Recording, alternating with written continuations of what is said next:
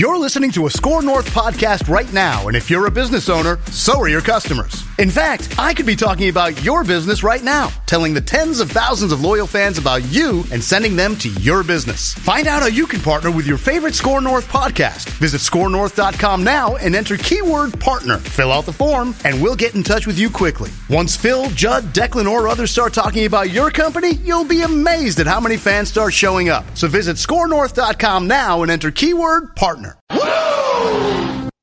All right, Patrick Reusse. Uh, he rap with Reusse. You can find every Tuesday, Wednesday, Friday on our show, Mackey and Judd, and then uh, Reusse Unchained with Judd. So, uh, what's on your mind today? We're we're in, in the in the thick of some good speculative season here, but uh, what's on your mind on this Tuesday, Pat? I got a little unchained yesterday uh, when Jose Berrios is rolling along and Brian Goodwin, who had about a week long hot streak and is now reverted to being Brian Goodwin, came up to the plate and they threw two fastballs past him uh, to get the first out in the seventh inning, which would have kept uh, Berrios on his roll. And they throw him a cookie curveball for no good reason. For 120 years, a guy had to prove to you that he could hit a fastball before you threw him something off speed, which speeded up his bat, which is what happened to start that whole freaking mess yesterday. Yeah, that's. I mean, that's true. Um, the one thing I t- tweeted though, Patrick, is I would have preferred. I preferred that Rocco left Berrios in to melt down as opposed to the bullpen trying to come in and them melting down. Well, I don't even know if it was a meltdown. It was at the end, but uh, he also uh, that was the worst hit by pitch of all time. I don't think he hit the guy, and if he did, it was a thread. so I have seen so damn many of those hit by pitches that aren't hit by pitches this year. It drives me crazy. The hitters have figured it out how to, you know, to not let guys pitch inside without getting their garment or something. Uh, so I mean, he's got two out and nobody out, and he's still, you know, there was nothing. He didn't do anything wrong, you know, except believe him when they told him not to throw a curveball instead of a fastball, a strikeout good one, and then he nicked the guy's jersey, and that started the whole mess. And by that, then he became co- totally rallied as uh, rattled as we found out when he threw that slider 54 feet or whatever it was, and uh, then all hell broke loose. But uh, uh, yeah, I agree with you. You you have to let him finish a game, especially after you use your whole bullpen to win the first game. Uh, what's our, our, guy Larnach seems to have? Uh, it seems like the scouting report might have caught up to him. It feels like he just strikes out every time now. Yeah, I got a hunch that uh, when Jake Cave comes back here, they might let Larnach go down and tune her up a little bit. In uh, in uh, you know, he was there was a lot of thought that he would have spent half this year in Wichita, and the other half in St. Paul. He's a year ahead of schedule, and uh, yeah, he's well. What he the other day didn't he uh, strike out four out of five, and then came back with another four spot? yes, at home or something. So yeah, he's uh, he's they they have caught up with him. They are not going to catch up with the other kid though. He'll uh, Kirilloff's Kirilloff's the real deal. Larnach will be okay. He'll be a power hitter, but uh, he uh, he definitely uh, needs needs to take a step back here. I think because uh, he's uh, he started to think. That's for sure when you watch him hit. Patrick is is Sano just done? Like, what do you think the plan is here? Because he doesn't play now. He platoons a bit. They they have now in the last week or so started to pinch hit for him, which I guess I get in key situations. What do you think they're doing here? I think they tried the kid gloves and uh the yeah, he's our guy and he'll come out of it and I think they see a man who was uh uh 25 pounds heavier than he can than he should be to uh attempt to uh, get his swing going and I think I think this is now tough love. They tried real love that didn't work. I think you're seeing tough love now uh, that goes all the way to the top too. I would guess Falvey, Falvey is yes. in on this, and uh, Rocco has probably expressed his frustrations to uh, Falvey, and he's pretty much got permission to see if they can jack him up this way because telling him that they're confident in him and ready to roll, and you, you're going to figure this out, has not worked. So I think this is tough love. You know, I remember a certain senior columnist a handful of years ago uh, pointed out the weight issue for Miguel Sano, I think both in print and on his afternoon drive radio show, and got a ton of pushback for it. And I feel like, I, just in general, Pat, it kind of feels like as much as people savage Joe Mauer for not being durable and for not hitting home runs, there seems to be this sort of protective layer around Sano and these excuses, whether it's the blogosphere or you know, even the beat, like it just kind of feels like this guy was supposed to be the centerpiece of your lineup at age 28. He's making enough money, 10 plus million dollars a year. And I, it, it still, it just kind of feels like a shoulder shrug locally to me. Yeah, that was the spring of 2016 because as you recall, 2015, the first two months, phenomenal, great discipline at the plate then in September, you kind of got the idea. Okay, he's trying to get that home run total up there a little more. He, he started swinging a little more wildly, and he also had gotten bigger in spring training.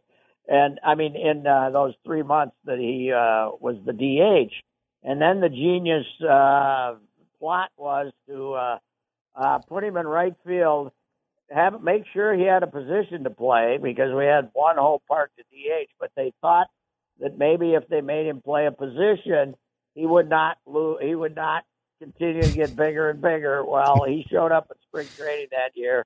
He was big, and uh, he was bigger than when he left the, the previous uh, year. They thought he was going to go home and lose ten, and he went home and gained ten.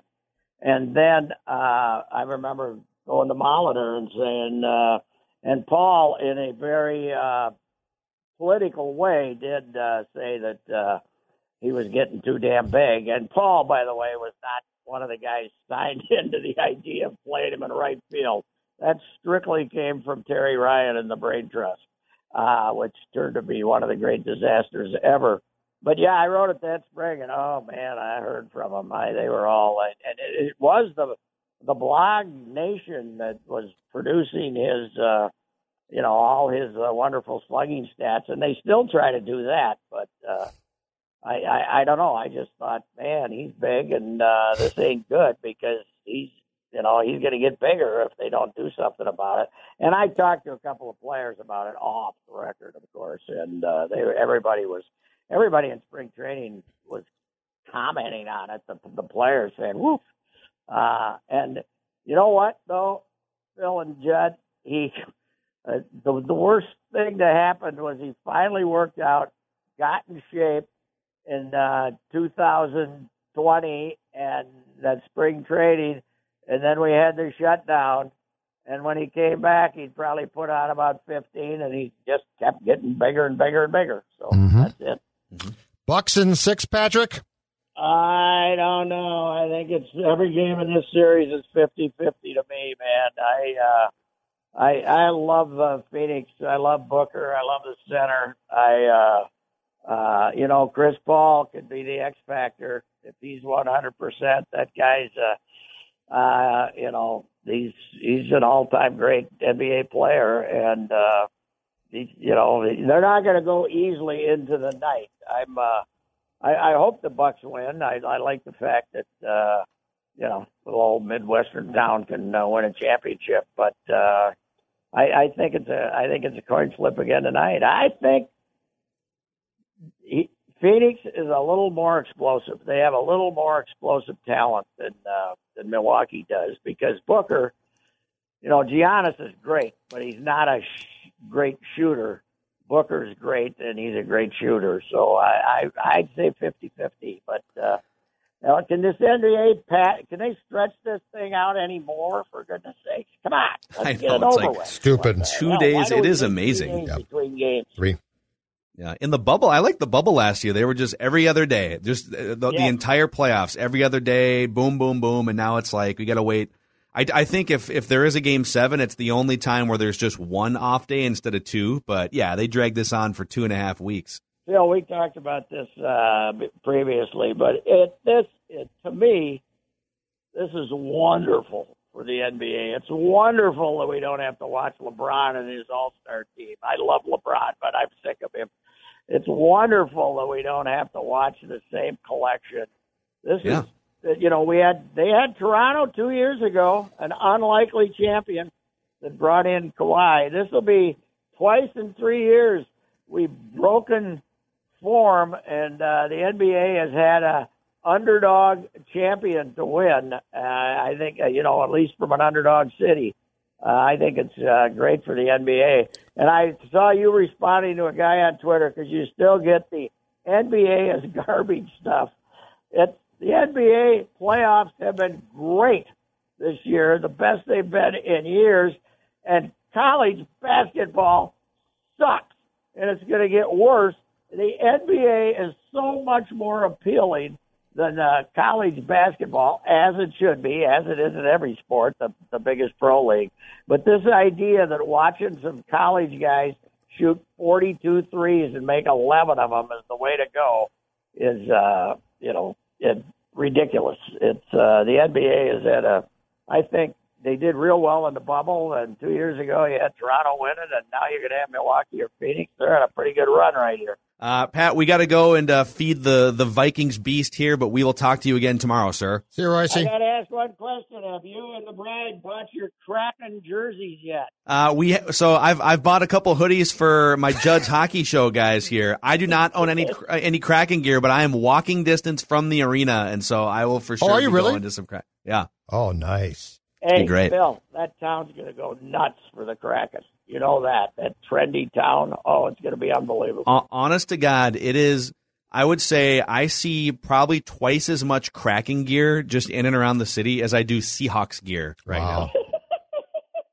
unbelievable. I'm It's going. nuts. All right. I'm going with Kraken. 16 bucks a beer Okay. at Kraken games. 16. All right, see you. Pat. Bye. If you love to travel, you love cool experiences, I think you're going to love Viator. If you haven't heard, Viator is the world's leading travel experience marketplace. They've got everything from simple tours to extreme adventures, all the cool and interesting stuff in between as well. Well, this year, my wife and kids are making one of my bucket list trips come true. We're going to Sun Valley. So we're going to fly to Sun Valley, and I tell you, the thought of bringing skis, poles, boots, snowboards, everything overwhelming. But that's where Viator came in. They made this incredibly easy. I just opened the Viator app, searched Sun Valley, and boom, Viator arranges a first class experience, custom ski, snowboard, and boot fittings and tickets delivered right to the condo. It's pretty amazing. Experiences are what we love most about travel. They create these long lasting moments and make memories that will last a lifetime. Just download the Viator app now and use code Viator10 for 10% off your first booking. One app, over 300,000 experiences you'll remember. Do more with Viator. This holiday, whether you're making a Baker's Simple Truth turkey for 40 or a Murray's Baked Brie for 2, Baker's has fast, fresh delivery and free pickup, so you can make holiday meals that bring you all together to create memories that last. Baker's, fresh for everyone. Free pickup on orders of $35 or more. Restrictions may apply. Get more ways to save at the Buy Five or More Save $1 each sale. Just buy five or more participating items and save a dollar each with card. Baker's, fresh for everyone.